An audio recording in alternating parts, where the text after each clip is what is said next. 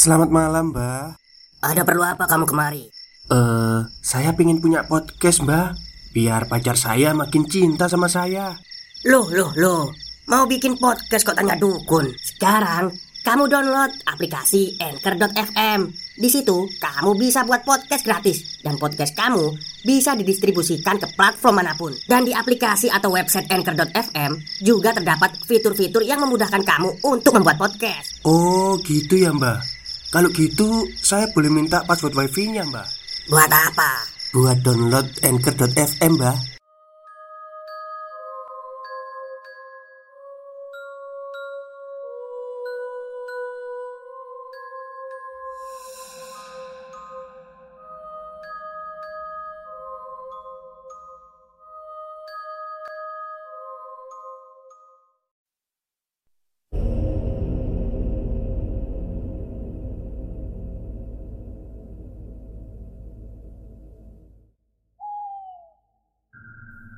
Assalamualaikum warahmatullahi wabarakatuh. Halo semuanya Jumpa lagi dengan saya Chow Sing Sing Kurator dari podcast Horror Night Story. Halo apa kabar semuanya? Semoga kalian semua sehat-sehat ya. Dan seperti biasanya Pada siang hari ini saya kembali Dan akan menghadirkan sebuah kisah mistis untuk kalian semua Kisah mistis kali ini saya datangkan dari Louis atau Mas Haidar Yang menceritakan tentang UKS angker Yang dijaga oleh seorang perawat. Seperti apa kisahnya? Mari kita simak. Mbak Nurul Seorang perawat di salah satu SMP swasta Bonafit di sebuah kota Area sekolah tersebut sangatlah luas Tapi Hanya ada sekitar 150 orang Atau kurang dari itu Yang bersekolah di situ. Lega memang Tapi Area 3 hektar itu Menyimpan kisahnya sendiri. Salah satunya ruang UKS Mbak Nurul di hari pertama bekerja langsung diarahkan menuju UKS Dan di sebelah UKS itu ada toilet. Ya, pokoknya di setiap ruangan penting di sekolah itu, sebelahnya pasti ada toilet berjumlah 6 sampai 7 buah. Untuk setiap toilet cowok dan cewek, malahan ada kamar mandi juga. Kamar mandi ini ada gym dan kolam renang. Itu juga beda-beda lagi ruangannya. Dan di pojok-pojok gedung pun ada toilet. Ya, pokoknya di samping ruangan penting lah ada toiletnya. Tapi ini jugalah yang menimbulkan keangkeran. Toilet pojok yang berada di pojok daerah kelas yang paling banyak dikunjungi. Ya karena anak-anak paling banyak ngumpul di kelas buat belajar.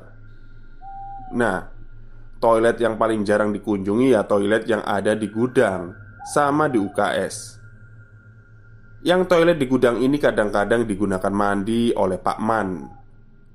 Sama Pak Man dikasih ember dan gayung. Tapi kadang Pak Man atau Pak Bon sekolah Mandinya di rumah sendiri. Rumah Pak Man di belakang sekolah.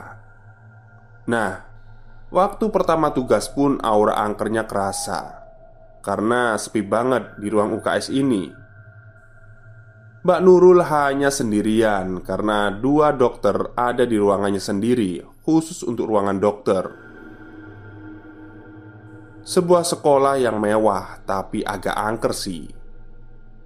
Nah, ruang UKS ini cukup luas karena ada 18, 18 bed atau tempat tidur di satu ruangan itu. Tengah-tengah ruangan ada tirai panjang warna krim dan tirai ini buat membagi antara daerah cowok dan cewek. Jadi sisi kanan itu 9 bed Itu daerah cowok Dan sisi kiri itu 9 bed Itu daerah cewek Mbak Nurul santai aja di hari pertama Karena memang gak ada yang sakit Mbak Nurul pun agak-agak ngantuk awalnya Sampai akhirnya ngantuk berat Ia pun tidur di kursi kerjanya sambil kepalanya diletakkan di meja.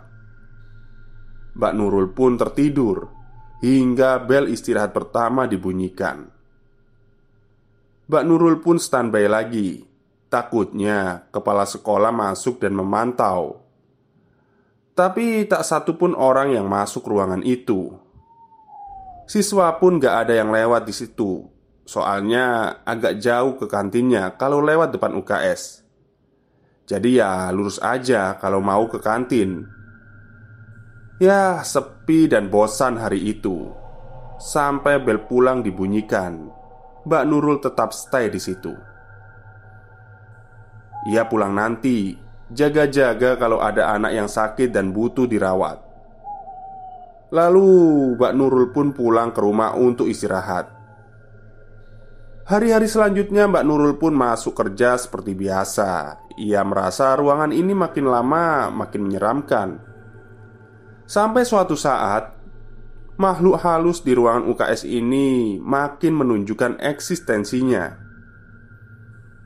Jam menunjukkan pukul 9 Waktunya jam istirahat panjang. Mbak Nurul belum sarapan dan mau beli sarapan di kantin karena nggak bawa bekal. Ia menutup pintu UKS. Lalu, tak lama kemudian, ia mendengar ada sesuatu seperti bergesek, seperti kasur yang digeser dari tempatnya. Ia pun mengecek, dan tak ada satupun bed yang bergeser. Lalu ia membiarkan pintu UKS terbuka, soalnya antisipasi. Mungkin ada anak yang sakit atau tim dokter yang ngecek UKS siswa itu. Akhirnya makanlah dia di kantin sambil ngobrol sama anak-anak. Misal ada yang punya keluhan atau lain-lain. Anak-anak pun mengaku kalau semuanya sehat-sehat saja. Jika sakit, PUJ supir akan menjemput mereka dan langsung pulang. Jadi jaranglah ada yang mau ke UKS setelah ngobrol asyik, Mbak Nurul pun kembali ke UKS. Sepanjang perjalanan ke UKS, ia terus diperdengarkan oleh suara-suara anak kecil. Suara anak-anak kecil sedang bercanda dan tertawa. Ia berpikir positif saja, siapa tahu itu adalah anak Pak Man ataupun anak-anak kampung yang menyelinap masuk. Soalnya sisi belakang pagar ini berbatasan dengan kampung dan berupa kebun. Belum dipagari karena sengketa batas lahan yang belum jelas. Nah, santai aja tuh Mbak Nurul dengan suara anak-anak kecil itu. Tapi tiba-tiba ia jadi merinding ketika ada anak kecil yang memanggil namanya. Mbak, Mbak, Mbak Nurul. Suara anak memanggil diiringi tawa kecil. Ia pun tak menghiraukan suara itu karena ia harus kembali bertugas. Sesampainya di UKS, ia kaget karena pintu UKS terkunci, padahal sebelumnya nggak kuncian. Ia tak mau ambil pusing karena mungkin ada dokter yang masuk dan mengunci ruang UKS. Ia pun kembali berjaga sampai sore. Karena anak-anak pulangnya sore sekitar jam empatan Pengalaman aneh waktu itu pun berakhir Beberapa hari berlalu seperti biasa Dan gak ada hal yang aneh lagi. Semua biasa-biasa saja. Sampai pada saat diadakan upacara. Ya, sekolah ini memang jarang sekali mengadakan upacara. Mungkin satu atau dua bulan sekali. Mbak Nurul siap-siap untuk menangani anak-anak yang berkelimpangan. Ada beberapa dokter juga yang ikut standby. Benar saja, anak-anak pun ada yang harus digotong karena pingsan. UKS pun penuh dengan anak cewek. 9 bed kurang untuk anak cewek, sehingga bed cowok dipakai. Waktu itu cowoknya cuma satu yang agak kurang sehat tapi tiba-tiba ada anak cewek yang mengeram Matanya memutih, lingkaran hitam di matanya hilang, dan bibirnya meracau. Tangannya mencengkram berselimut. Ia pun ngomel-ngomel dan mengacak-ngacak selimutnya sendiri, membuat sebagian siswa panik. Dokter segera datang dan menenangkan anak itu. Pemberian obat dan prosedur medis pun segera dilakukan. Anak ini masih mengeram dan mengacak-acak sampai 15 menit kemudian Baru setelah itu semuanya tenang kembali Dan kembali seperti sedia kala. Anak-anak pun merasa lega karena temannya ini nggak kenapa-kenapa. Setelah sadar Si anak yang berperilaku aneh ini nggak ingat sama sekali apa yang dia lakukan. Ia hanya merasakan bahwa telinga bagian kanannya panas Itu aja. Selain itu, Tak ada lagi yang ia rasakan. Mbak Nurul pun agak merinding dan kaget mendengarnya. Ada anak yang tiba-tiba kesurupan seperti itu, membuatnya semakin percaya bahwa tempatnya bekerja mulailah angker. Pak dokter yang mendiagnosa pun mengatakan bahwa yang dialami siswa tadi masuknya kerana jiwa bukan fisik. Selesai kejadian ini, Mbak Nurul pun berusaha untuk tetap terlihat biasa saja. Ia tak mau menunjukkan bahwa dirinya takut buat standby sendirian di ruang UKS. Ia menjalani hari-hari seperti biasa. Hari berikutnya pun tenang-tenang saja. Sampai pada suatu hari di jam 5 sore, Mbak Nurul pun mendengarkan shower toilet nyala. Shh. Padahal tidak ada siswa yang terdengar masuk ke dalam toilet. Wah, keren ya. Toilet siswa aja ada showernya loh di sekolah ini. Oke, lanjut. Ia memberanikan diri untuk cek lokasi dan ternyata benar. Setelah dicek shower di salah satu toilet nyala. Padahal shower tersebut harus dipencet terlebih dahulu baru nyala. Mbak Nurul merinding dan ketakutan melihat fenomena yang ada di depannya itu. Ia pun melangkahkan kaki keluar dari toilet perempuan. Dia merinding sejadi-jadinya, dan ternyata suara shower juga terdengar dari toilet cowok. Tapi ia tak lagi menghiraukannya dan masuk ke ruang UKS. Lalu Mbak Nurul menelpon bagian maintenance atau perawatan sarana. Setelah bagian maintenance datang, Mbak Nurul menceritakan semua kejadian yang ia alami. Bapak bagian maintenance pun segera mengecek apakah ada yang salah. Dan setelah dicek, ternyata tidak ada yang rusak. Namun, bapak maintenance itu menemukan sesuatu, yaitu sosok anak kecil dan ibu-ibu setengah baya yang berdiam di kamar mandi itu.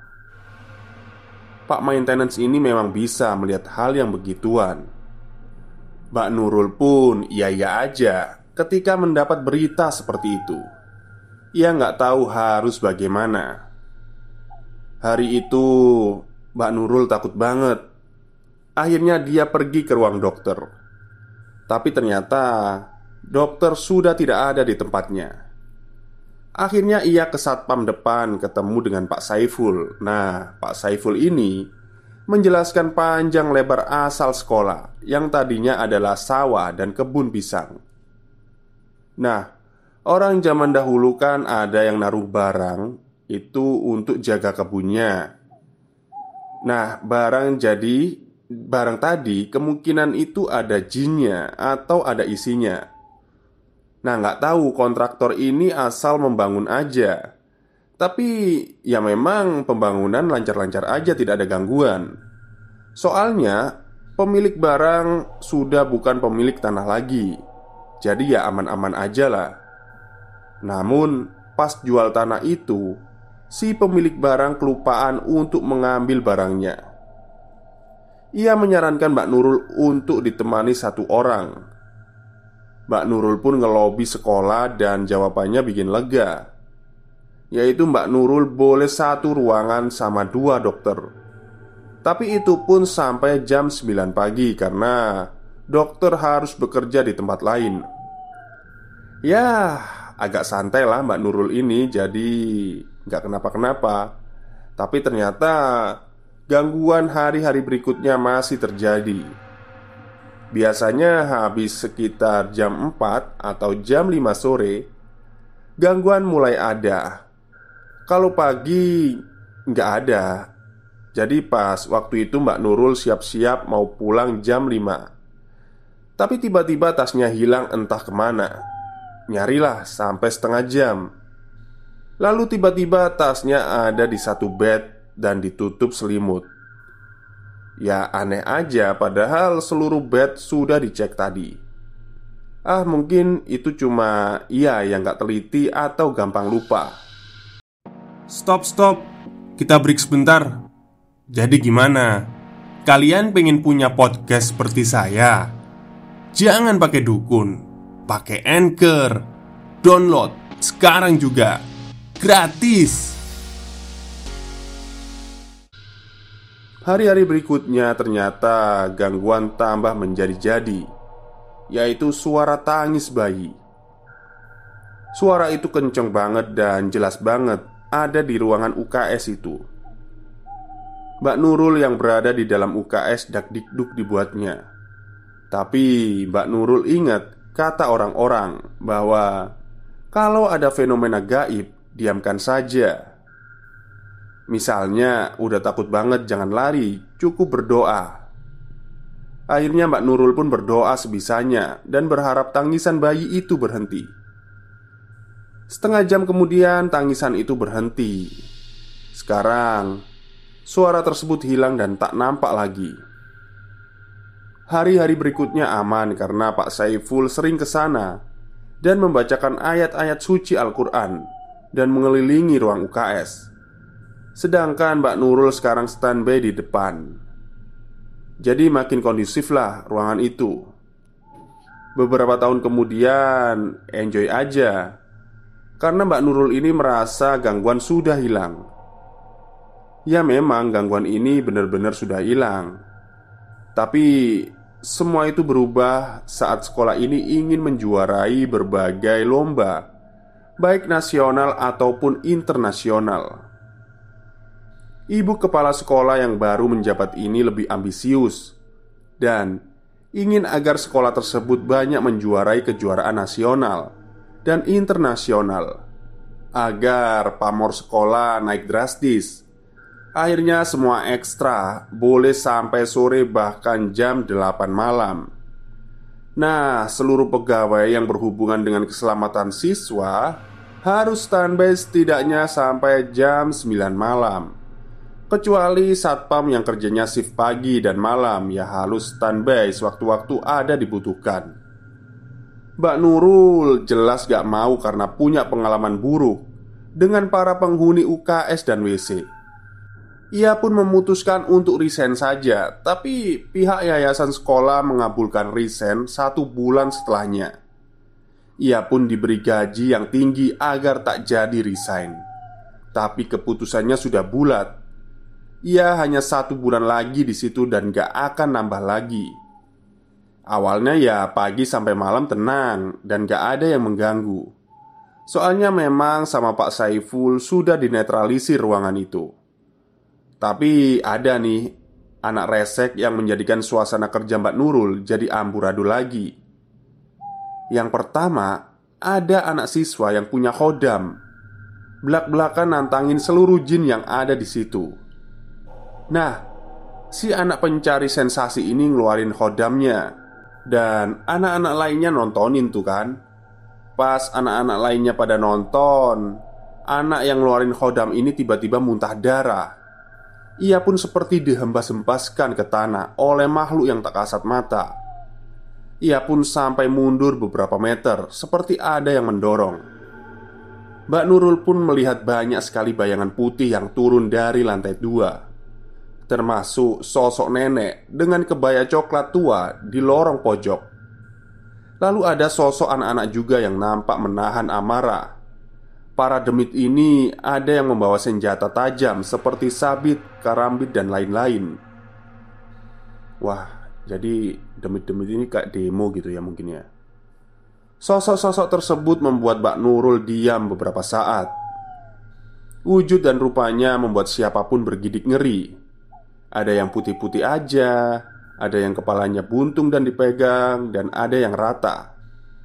Ada sosok besar kekar dengan otot-otot menonjol di seluruh tubuhnya.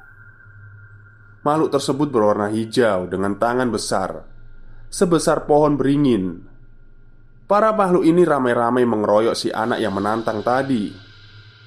Si anak dengan khodam raksasa merahnya tak berkutik, diserang ratusan makhluk. Cakar si khodam yang panjang dan setajam pedang tak mampu melibas semua lawan-lawannya. Jadi, waktu khodam tadi menyerang, semua demit yang mengeroyok memang jadi terluka, namun tak sampai lima menit sudah sembuh dan menyerang si anak tadi. Mbak Nurul menyaksikan semuanya Darah hitam pekat tumpah Dari tubuh jin itu Serta auman dan teriakan kesakitan Anehnya hanya Mbak Nurul yang bisa melihat peristiwa malam itu. Anak-anak yang lain gak lihat. Tapi anak-anak yang di lapangan panik Ketika melihat temannya itu muntah darah. Mereka pun lapor satpam Ada juga yang menghampiri Mbak Nurul. Tapi Mbak Nurul malah pingsan. Entah bagaimana selanjutnya Mbak Nurul pun dibangunkan oleh Mas Wahid Mas Wahid ini kiai kampung atau kiai muda yang sengaja dipanggil di sekolahan itu Mas Wahid mengajari cara berani menghadapi, menghadapi demit-demit itu Cara berdoa dikala ada semacam itu Mas Wahid juga telah merukyah Mbak Nurul dengan teknik rukyah tanpa menyentuh setelah selesai menangani itu semua, Mas Wahid pulang. Semenjak itu, Mbak Nurul nggak mau lagi kerja di sekolah itu. Mbak Nurul pindah ke sebuah sekolah lainnya untuk jadi tenaga medis di sana. Gajinya lebih kecil, tapi jam kerjanya sebentar dan gak usah berurusan dengan makhluk gaib. Terima kasih. Baik, itulah treat horor yang dituliskan oleh Mas Haidar ya. Jadi kalau saya bayangkan itu si anak yang bikin apa ya, bikin kisru itu kayaknya ya itu tadi kayak pernah nggak sih lihat film anime Shaman King gitu? Yang film Jepang itu yang ngeluarin roh itu dari tubuhnya itu buat tarung itu. Ya kemungkinan seperti itulah ya gambarannya. Tapi kan ini kan rohnya dikeroyok gitu loh. Hodamnya kan dikeroyok. Jadi ya kalah lah Kecuali kalau hodamnya ini hodam bener-bener tua gitu ya. Mungkin bisa menang. Oke mungkin itu saja cerita pada siang hari ini dari Mas Haidar. Kurang lebihnya saya mohon maaf. Wassalamualaikum warahmatullahi wabarakatuh